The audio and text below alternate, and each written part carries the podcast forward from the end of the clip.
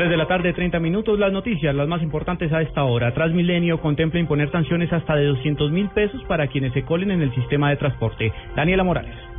El gerente de Transmilenio, Sergio París, explicó que quienes invadan los carriles exclusivos de Transmilenio, donde ahora existen barreras, podrá recibir un comparendo entre 200 y 220 mil pesos. Hemos venido estudiando, compañía de la Policía Nacional, que los carriles de Transmilenio es prohibido, como atravesarse una carrilera, el paso de peatones. No dentro del código de policía del distrito, sino dentro del código de tránsito.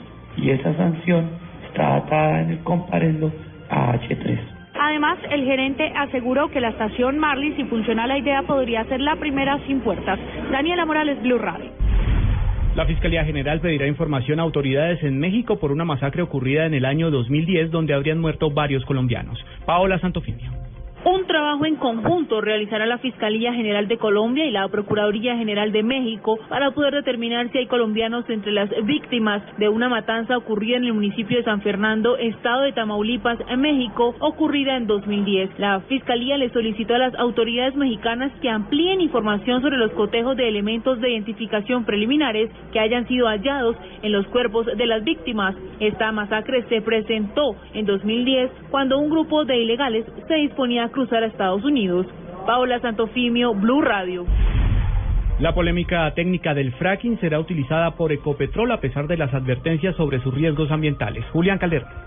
Desde que asumió como presidente de Ecopetrol, Juan Carlos Echeverry no ha descartado que la compañía vaya a emplear el fracturamiento hidráulico o fracking en sus labores de exploración y producción de crudo. De hecho, ha asegurado que en la actual coyuntura no se puede dejar de lado esta herramienta, pero si se hace tendrá que hacerse con toda la seguridad del caso. Esto dijo en su momento Echeverry. Las tecnologías son buenas. El punto no es si se deben usar o no, sino cómo. Lo que tenemos es que usar tecnologías garantizando que sean limpias con el medio ambiente, que promuevan el bienestar de las comunidades, que sean contratadas con condiciones de ética y de probidad y que sean eficientes. La petrolera colombiana argumenta que así como se ha hecho en países como Estados Unidos, Colombia está en capacidad de implementar nuevas tecnologías en materia de hidrocarburos. Julián Calderón, Blue Radio. Lo más importante en el mundo, el petróleo tuvo una ligera alza en el mercado de Nueva York con el precio del barril WTI ganando 27 centavos, llegando a un precio de 51,91 dólares. Ampliación de estas y otras informaciones en blurradio.com. Continúen con Blog Deportivo.